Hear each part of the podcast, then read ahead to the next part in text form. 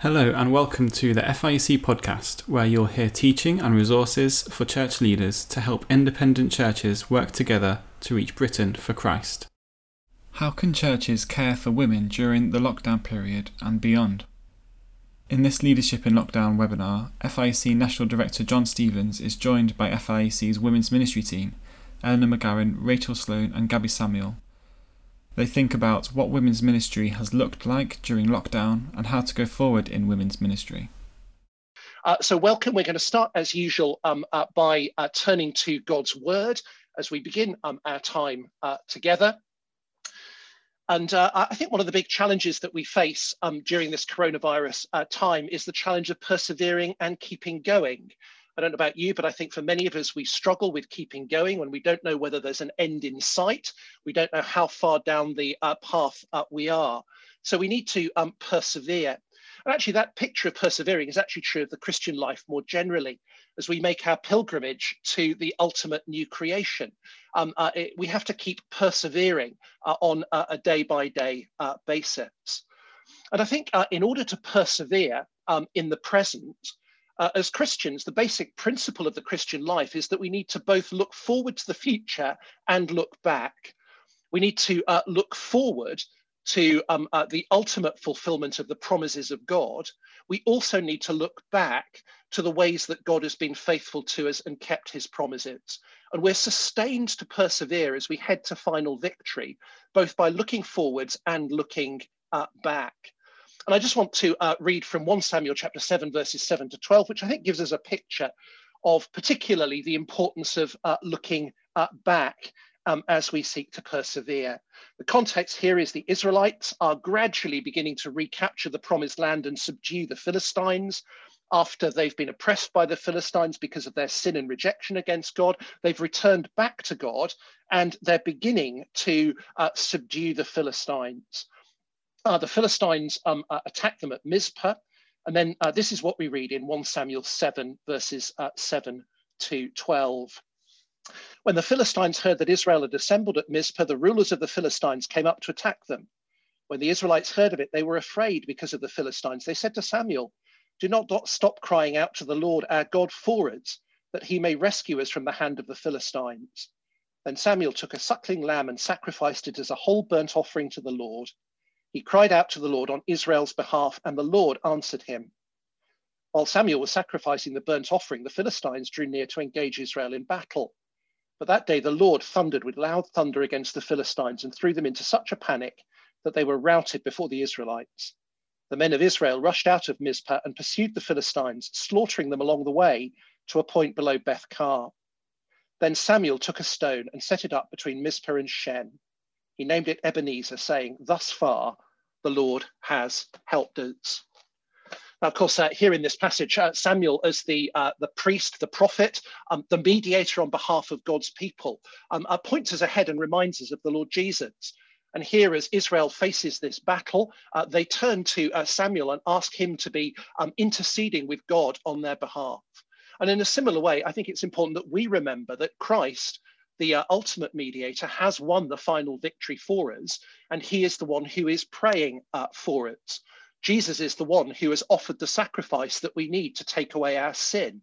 He is the one who is our high priest, interceding at the right hand of God, praying for us. At the same time, as we face the ongoing struggles of the battle, we need to remember to be those who cry out to God for help. The Israelites came to Samuel and asked for Samuel to cry out to God on their behalf. And in a similar way, we come to the Lord Jesus and we ask him to cry out, to intercede on our behalf. And of course, God then gave the Israelites the victory. But I think what's so striking is the way that after this victory was enjoyed, Samuel ensured that the people remembered the victory. And he set up this stone as a way of remembering how God had helped them thus far. And I think it's vitally important that as the people of God, we remember how God has helped us thus far. I think sometimes as Christians, we're very good at looking forward to the ultimate future, of looking ahead to glory, of fixing our eyes on the Lord Jesus. But we easily forget how God has helped us thus far. And the fact that God has helped us thus far is an encouragement to us that God will keep helping us and that he will bring us safely into the ultimate victory. So maybe in this coronavirus crisis, as we don't know how long it's going to last, as we feel frustration and fear, perhaps we need to remember how God has helped us thus far, the way God has sustained us, the way God has sustained our ministries, the way God has been helpful to us. That's a particular principle for living the Christian life that we can apply in this coronavirus crisis. I wonder whether as a church, you get together and remember how God has helped you as a real encouragement to keep persevering. So we need to keep persevering. Let's remember Christ is the one who's won the victory. He intercedes for us. Let's keep crying out to him for the help that we need. But let's also remember how God has helped us thus far. Let's pray. Heavenly Father, we do want to thank you and praise you that we can be confident and assured that you will help us and that you will ultimately bring us into your promised new creation. Thank you that we know that because the Lord Jesus has won the victory. Thank you that we know that because of your promises. Thank you that he is interceding for us. But we also thank you for the very many ways that we've seen you help us already. Please help us to be thankful and grateful. And as we reflect on all those ways that we've enjoyed your help, might that spur us on to keep persevering. We ask this in Jesus' name. Amen. Well, thank you, John. I think listening to those guidelines just highlights for us, doesn't it, how 2020 has been one strange year, one that I think for many of us we will never forget. We have all experienced this year the disappointment of things getting cancelled. It's been hard not being able to plan with certainty, and for all of us this has taken a toll on our ministries. As I think back to this year at Charlotte, we hold a Sunday lunch for the women every year in March. A great time of fellowship and teaching.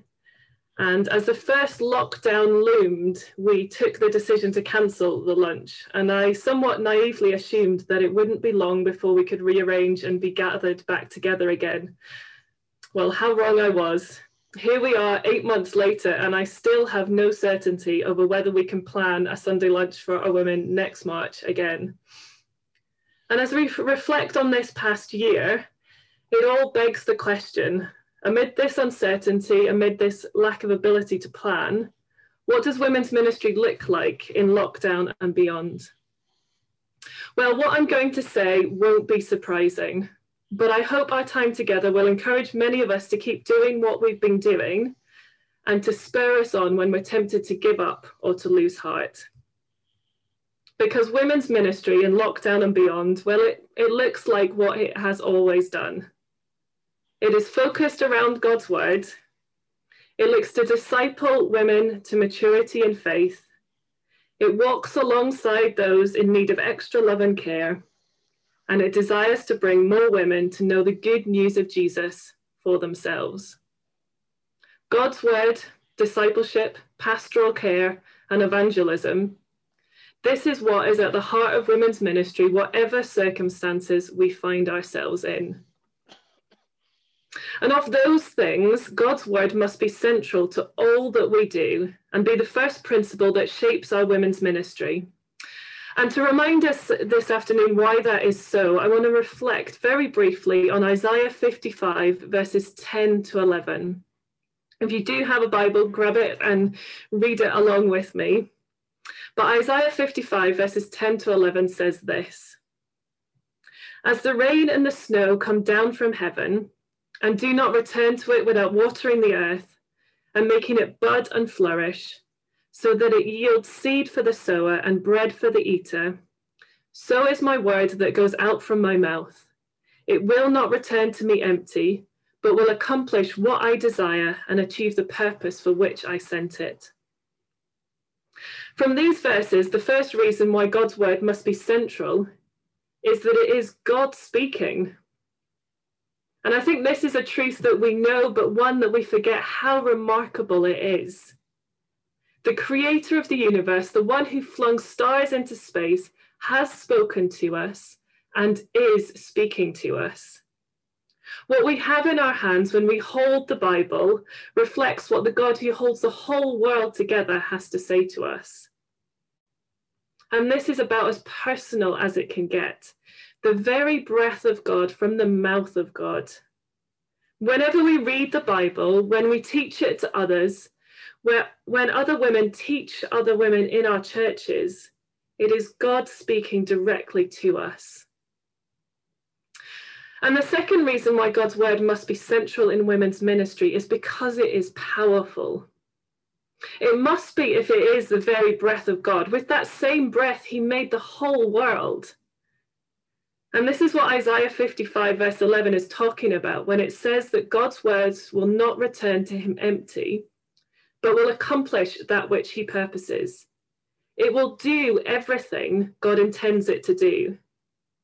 In the same way that the rain falls on the earth and makes the earth bud and flourish, so does God's word accomplish and succeed. It transforms situations, brings life and growth to women who engage with it. And we hear this echoed in the New Testament in 2 Timothy 3:16, when we find what God's word is able to do. It's useful for teaching, correction, training in righteousness, making the woman of God competent and equipped for every good work. All we need to live the lives God has called us to do is found in his word. It can call people to life in Christ and then train them comprehensively how to live like Christ. So if God's word is him speaking directly to us, powerfully changing lives, then we need to make it central to all that we do. Therefore, the three strands of women's ministry, discipleship, pastoral care, and evangelism, must also have God's word at the heart of them. So let's briefly take each one in turn, just to remind ourselves what those strands look like. To start with, when God causes someone to respond to the gospel with faith and to be born again, his desire for them is to grow in loving Jesus, following Jesus, and becoming more like Jesus. And this doesn't happen overnight. Instead, as Christians, we need to be lovingly nurtured to see this growth in our life. And the New Testament teaches that this growth happens in the context of the local church. Through sound Bible teaching and through relationships with one another, we can grow to love God by obeying his word. This is discipleship.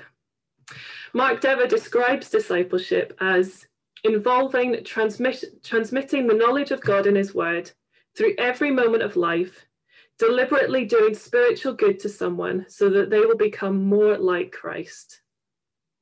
Therefore, discipleship can come through a variety of different contexts in our women's ministry. By informally sharing God's word with one another, by living our life alongside one another, through intergenerational one-to-one relationships or small group Bible studies. And so our women's ministry should be full of these. The lockdown season might have changed the shape of how we've discipled, but it hasn't changed the importance of it. In many ways, it has only served to heighten the need. And then as we spend time discipling women in our churches, it won't be long before we come across women who are facing difficult circumstances. Those who are wrestling with the stresses and strains of life in a fallen world, those who have fears over the future, and those who are reeling from past traumas. It is therefore important to be equipped to support such women and to do so in ways that are thoroughly biblical and Jesus-centered. And we want the women in our churches to be able to do the same. Therefore, our women's ministry will be full of practical expressions of care for women who are hurting and broken. And alongside that, we want to find ways to equip women in our churches so they can walk alongside others and point them to Jesus, as he is the one who will ultimately bring transformation in their lives. And then finally, we have an urgent task to perform. The temptation at the moment could be to focus solely on the church and the women under our care, as there's enough there to occupy us. But there is a great spiritual crisis facing the majority of our population. And the only solution to that crisis is the gospel. Jesus has commanded us through the Great Commission to go and make disciples. He urges us to tell women the good news of the gospel with the hope that they will respond in faith, repent from their sins, and put their trust in Jesus as their Savior and Lord. Therefore, women's ministry will always involve evangelism. Some of our women will be particularly gifted evangelists, but we will all have a role to play. We want to be encouraging our women to live amid an antagonistic world in such a way that others will ask the reason for their hope. And when asked, we want to have equipped the women in our churches to be able to share the gospel. This might be through teaching them a gospel outline, training them how to share their testimony, how they can read the Bible one-to-one, how they can share their stories and connect them to the Bible stories and the culture stories. There are many ways that we can do this. But whatever the circumstances happening in our world, the essential components and vision for women's ministry will remain the same. Our ministry must be grounded in God's word, growing in the context of God's people and aiming to see Christ exalted. We desire women who think seriously about discipleship, evangelism, and show loving care towards one another. Neither coronavirus nor a lockdown can change the heart of our women's ministry. All they might do is change the vehicles we use in our ministry and cause us to think more creatively to achieve this God-given focus. I'm now going to hand over to Eleanor, who's... Thank you very much, Rachel, for that overview there and getting us to really look at the essentials in women's ministry. Now, those leading women's ministry during lockdown have had to be flexible, innovative, and committed to further these areas of ministry. Many women in ministry feel that they've only been able to model through, as one ministry wife put it to me. But what struck me from the women in ministry, a mix of women's workers and ministry wives who I asked to give me their feedback, was the ways in which the Lord has taken their service and blessed it. I was reminded of the feeding of the 5,000, where 5 loaves and 2 fish were willingly offered. And they met the needs of those partaking in the same way that the Lord Jesus, the bread of life himself, has met and provided for our needs as Christian women during this difficult season. I want to look at women's ministry in lockdown and beyond under 4 headings, illustrating disciple evangelism and pastoral care that is firstly integrated, secondly intergenerational, thirdly, inclusive, and fourthly, individual. And perhaps these 4 headings will help you then to think about your own women's ministry in your own churches. And then at the end, we'll draw some conclusions. Well, women's ministry has been integrated. Women's ministry needs to be thought of in the whole life of the church and come under the church leadership. For example, evangelism often isn't women's specific, but has been designed taking into account the women who will be participating or listening, as well as the men. Whether that's through an online evangelistic talk, a course, or a series of life testimonies filmed for online sharing. Women sharing about their own circumstances, about personal loss, how they've been helped by their faith, how they've persevered, women sharing their stories of how they have come to Christ. And then women's ministry needs to be considered within every ministry where women are present in the life of the church, whether that be ministry to internationals, seniors, students, young adults, youth, especially baby and toddler ministry. And word-based women's ministry can be evangelistic, meet the need of discipleship and pastoral care all at the same time. One women's worker told me of a thriving daytime Bible study Zoom group for women, which grew out of a quilting group and is a mixture of Christians and non-believers, and also meets a need for pastoral care. Pastoral care can be done at any time during women's ministry. One women's worker wrote, almost every Bible study or talk for women has included a reminder of the need to love and care for each other, and that we need to be intentional about that. Secondly, women's ministry has been intergenerational, that biblical Titus 2 approach. Older women discipling younger women, but also younger women challenging and encouraging older women too. Smaller churches can be better at intergenerational ministry, but larger churches should want to make it a priority too.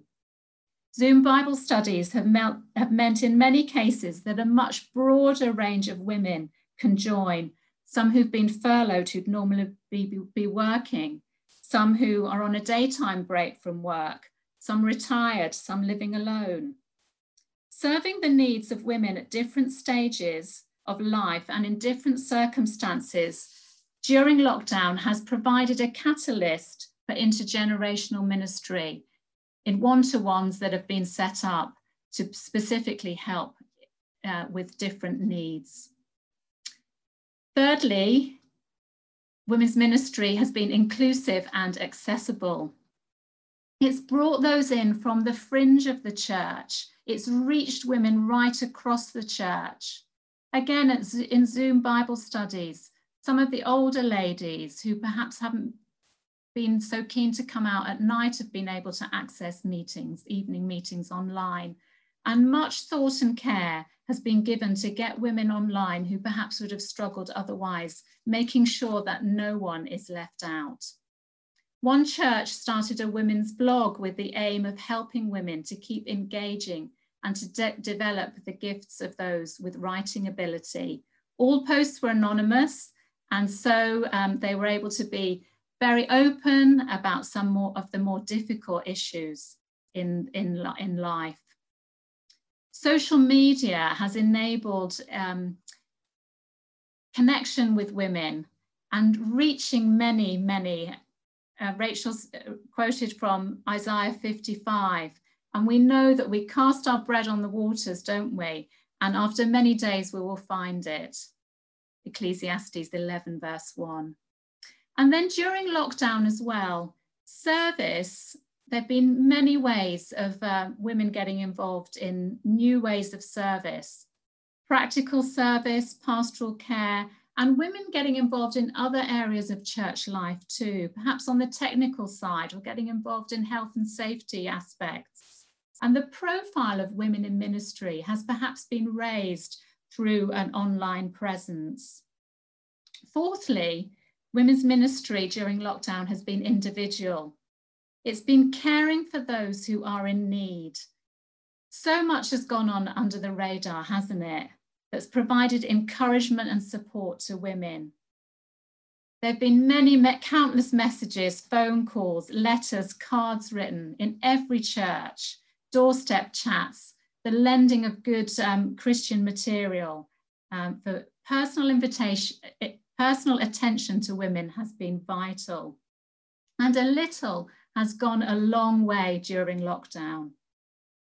Some women, though, have more complex pastoral problems and needs in the marriages, health issues, domestic abuse situations, issues with children, mental health, bereavement, and counselling has gone on online or on the telephone. Pastoral care visits by women ministering to women, as allowed by the guidelines, has been possible. And support groups have been permitted and still are. And it's been really good to hear of a number of churches setting up support groups for those in need. Maybe mums of lockdown babies, those who've experienced bereavement and loss during this time, those with mental health issues or addictions or looking to unhelpful coping mechanisms. So as we reflect on these 4 points, I think we can each raise that Ebenezer, knowing that the Lord has helped us thus far. But going forward, 4 ways in which we can think of building women's ministry into the future. Firstly, build a team or consolidate a team of women who are keen to serve. No one woman can do this work on her own. She needs support of the leadership and of other women in the church to work with. Look to consolidate and grow a team of women in ministry in your church.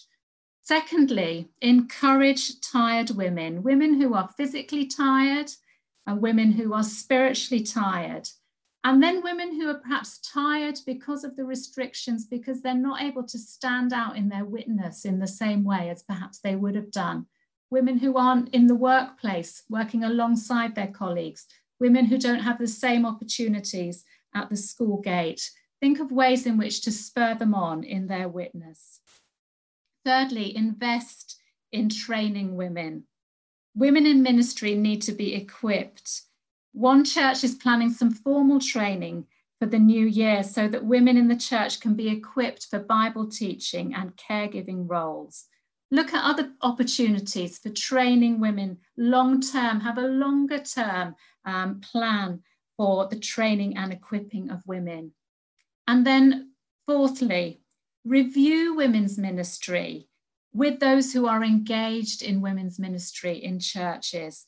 Think through what has worked well, what can be consolidated, what needs to be changed. Maybe things need to be stopped, maybe things need to be relaunched in different ways. And maybe even think, is this the time that we need to set aside somebody for women's ministry in our church? Well, it has been a difficult time. And what if it's been really hard? What if you're struggling? Gabby's now going to encourage us and talk to us about that. Thank you. Thank you, Eleanor. Yeah, this section is for those of us for whom this season has just been really hard. For those of us who are the tired women of Eleanor's last slide, there is no doubt that this has been a hard time for all church workers and women involved in the work of ministry. Adjusting to new tech, new means of discipleship and evangelism, dealing with illness, both physically and mentally, even dealing with death. What can feel like endless lists of people to text and call and check in with. And now Christmas is on the horizon. It has been a lot for us to handle during this season. And we know the additional strains of our own lives. The kids are now at home a bit more, working from home. Isolation, particularly for those of us who live alone or are single. The weariness of life, compounded with the absence of the usual means of grace for us, means that for lots of us, this has just been a really hard time. And it's felt hard because it actually has been hard. It's not been something easy that you just happen to find hard because it's actually been a hard time. So we're just going to spend some time now thinking of how we keep going in this difficult season. And first of all, I just want to take a moment to encourage you to hold on to the gospel that you so readily hold out to others.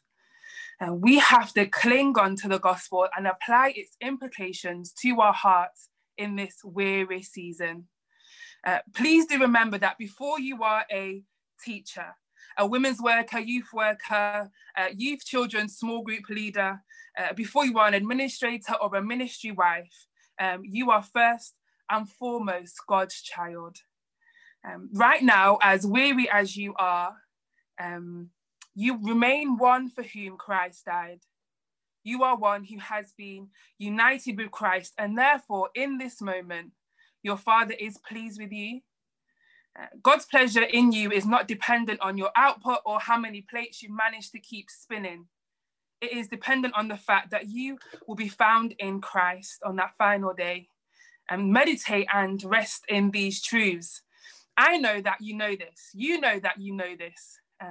But like those we minister to, we need to be reminded, don't let your identity be grounded in the things you do, or for some of us, in the things that we have failed to do, but let your identity be grounded in the finished work of Christ for you on your behalf, and rest in that. And following on from that, please let me encourage you to guard and even get creative with your time with your Father. When energy is lacking and there are lists of things to do, both for work and for life, those lists feel like they're getting longer and longer. For every one thing you tick off, three things get added. There will inevitably be pressure to skim on your devotional time. All of us, I'm sure, will have felt that in moments. Please don't do that. Everything else you think you are doing for the Lord will suffer if you are not walking with him. Be the Mary who chose to sit at the feet of her Savior to do the one thing that was needful for that day and for every day. And I know some of us will automatically think, well, there's just lots to do. If I give that the time I would love to give that, that means that other things will not happen. You are correct. That may mean that other things don't happen. It's interesting, Mary choosing not to join Martha, but to sit at Jesus' feet may have meant that some food was not prepared. It may have meant some dishes didn't make it into the dishwasher and there are a few plates short and it was a bit embarrassing. It may have meant that, but Jesus still commends her. Jesus still commends Mary for sitting at his feet. It may mean that you're not as well prepped as you would like to be. It may mean you have to do the embarrassing thing of asking for more time on a document due to your colleague. It may mean that some things do not get done. But a version of you walking with the Lord and empowered by his Spirit is a better version than the one of you that is spiritually burnt out and feels like a hypocrite as you give your perfectly prepared study. Do prioritize time with your Father and be creative with that.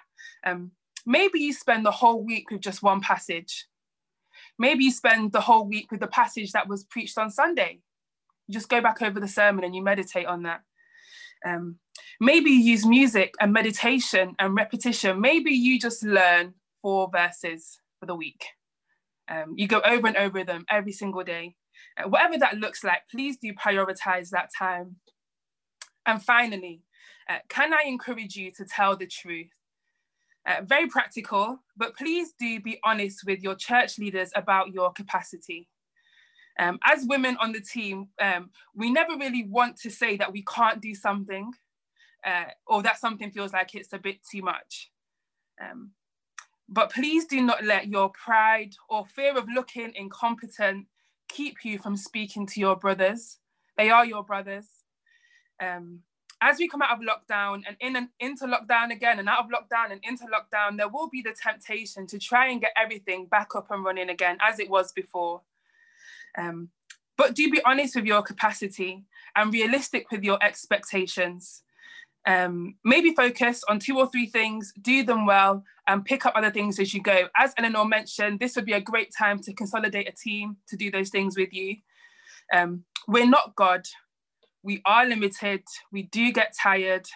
We need to pace ourselves as we transition into the next phase of lockdown. And it's good to be honest with ourselves and our church leaders about our capacity, what support might look like for us and where we're at spiritually. There were lots of other things to say, but I thought I'd draw this section to a close with a psalm that has breathed life into me numerous times during the second lockdown, which I've found much more draining than the first. And that is Psalm 121. I'll read it quickly for us now. A song of ascent. I lift up my eyes to the hills. From where does my help come? My help comes from the Lord, who made heaven and earth. He will not let your foot be moved. He who keeps you will not slumber. Behold, he who keeps Israel will neither slumber nor sleep. The Lord is your keeper. The Lord is your shade on your right hand. The sun shall not strike you by day, nor the moon by night. The Lord will keep you from all evil. He will keep your life. The Lord will keep your going out and your coming in from this time forth and evermore. Amen. I personally have been so encouraged and strengthened in the knowledge that God, the all-powerful God, is the one who is keeping me and can keep you in your weariness and your weakness. He is the one who is able to keep me, and even more than that, keep the people I've forgotten to text. He doesn't slumber or sleep. So when I'm functioning on a 3 out of 10, he remains on an eternal 100 out of 100. This is the God of Psalm 121, and this is the God who is more than able to keep you in this wearying season. So I'm going to pray quickly now, and then I think we'll go to a few questions. Father, we thank you that you are God, whether we are in lockdown, out of lockdown, or whatever tier we find ourselves in. And Father, we pray that we would know the joy of what it is to minister amongst women, to be a part of the extending of your kingdom and the growth of your people. But Lord, we pray that we would be first and foremost your children, resting on you, trusting you to keep us. And we thank you that that is your promise to us. You are the God who is our help. You are the God who is keeping us. And we praise you for that this afternoon. In Jesus' name, amen.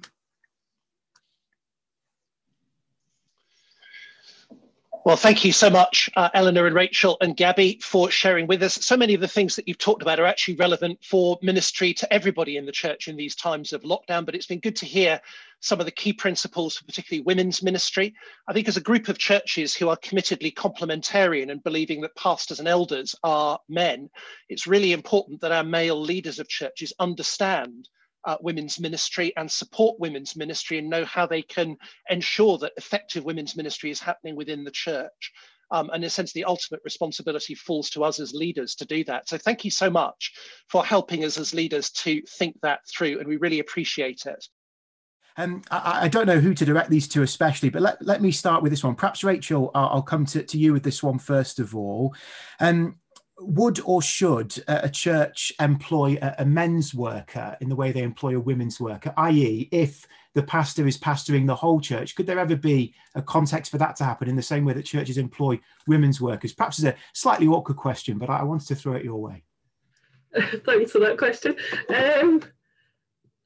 I guess, yes, if there's a capacity for that. I mean, I guess the Bible teaches that we believe men and women are equal, but there's differences, and so those differences need to be played out in how we disciple one another, and I guess that's what we see in Titus 2. So that's part of where women's ministry comes from, isn't it? That desire to disciple women in the way that, I guess, make us Christian women. And so actually there can be, I think, a benefit to having someone on the team who looks at the discipleship of the men and the training of the men in the same way, and I guess it recognises that there are times the pastor might not have the time to do that for all the men if their kind of role is kind of discipling and looking after the whole church. So having, I guess it just reflects the benefit of having a team of people, if that's what can be possible within the church, who have specific focuses.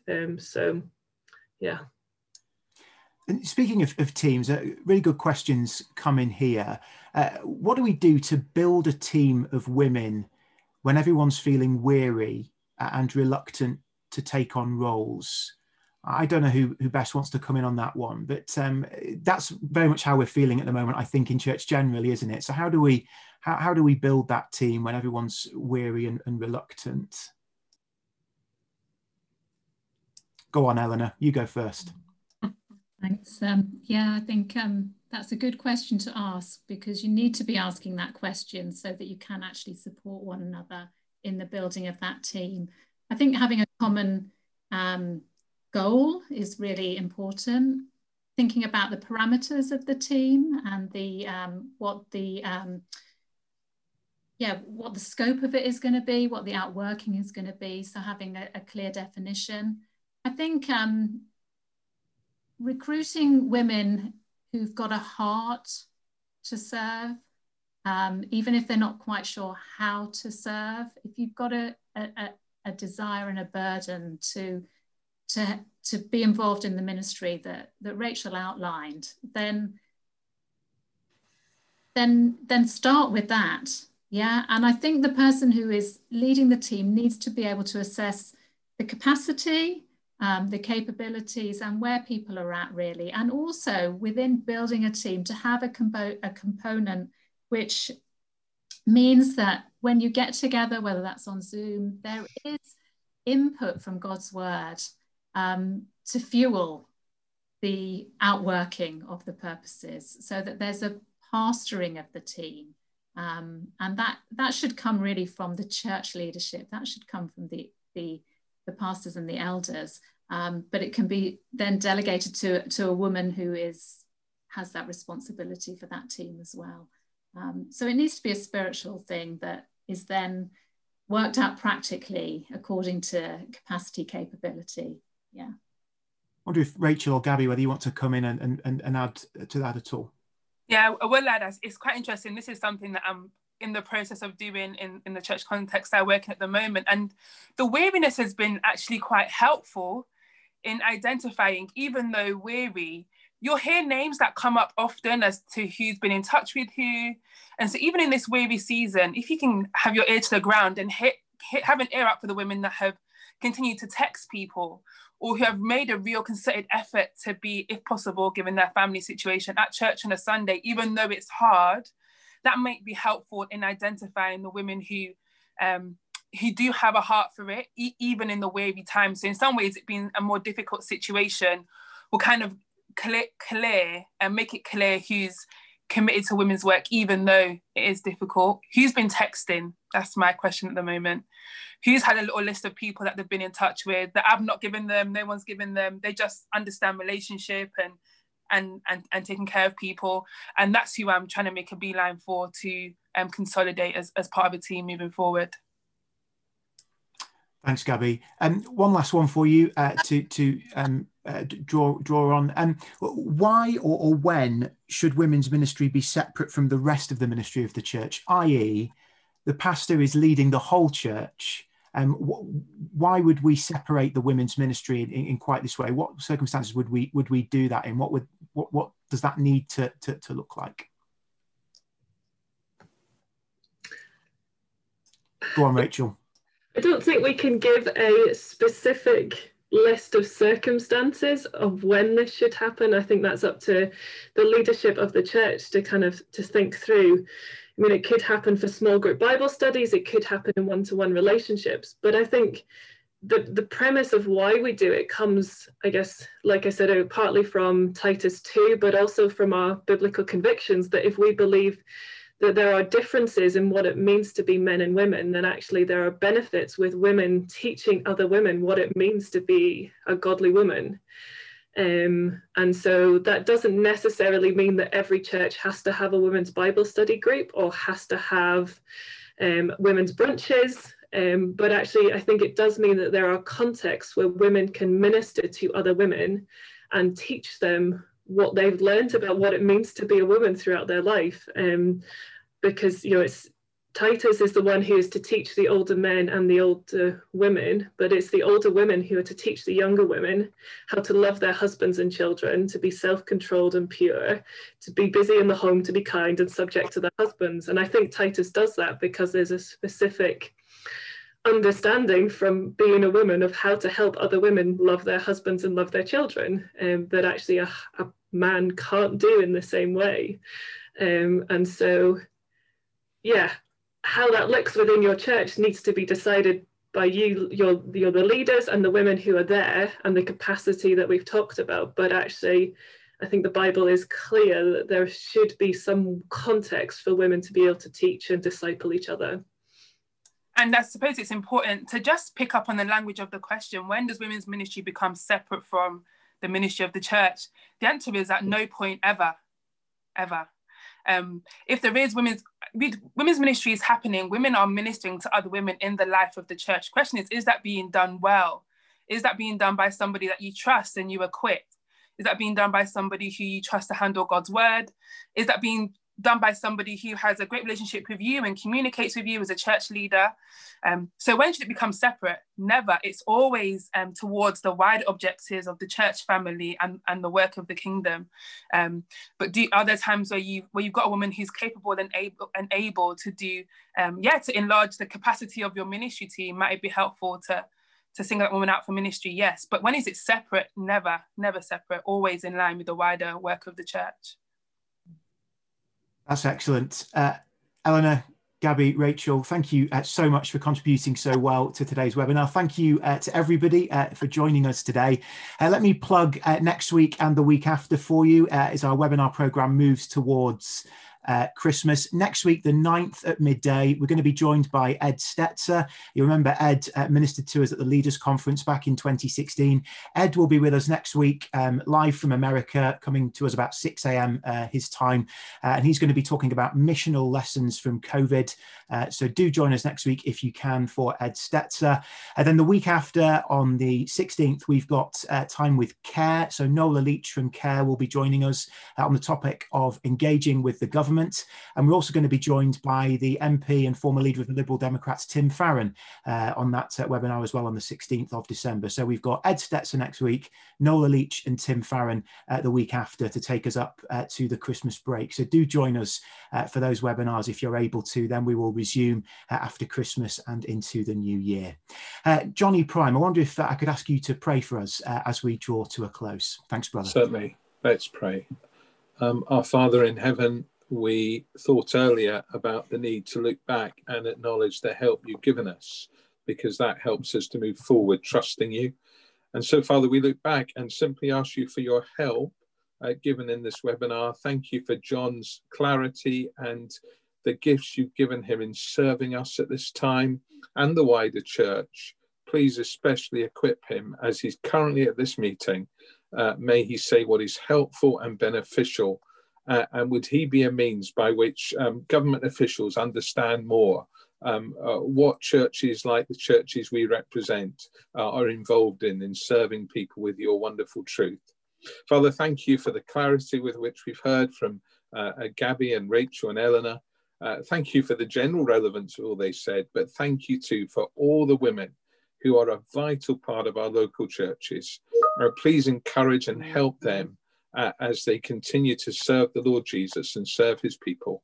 We ask all these things in Jesus' name. Amen.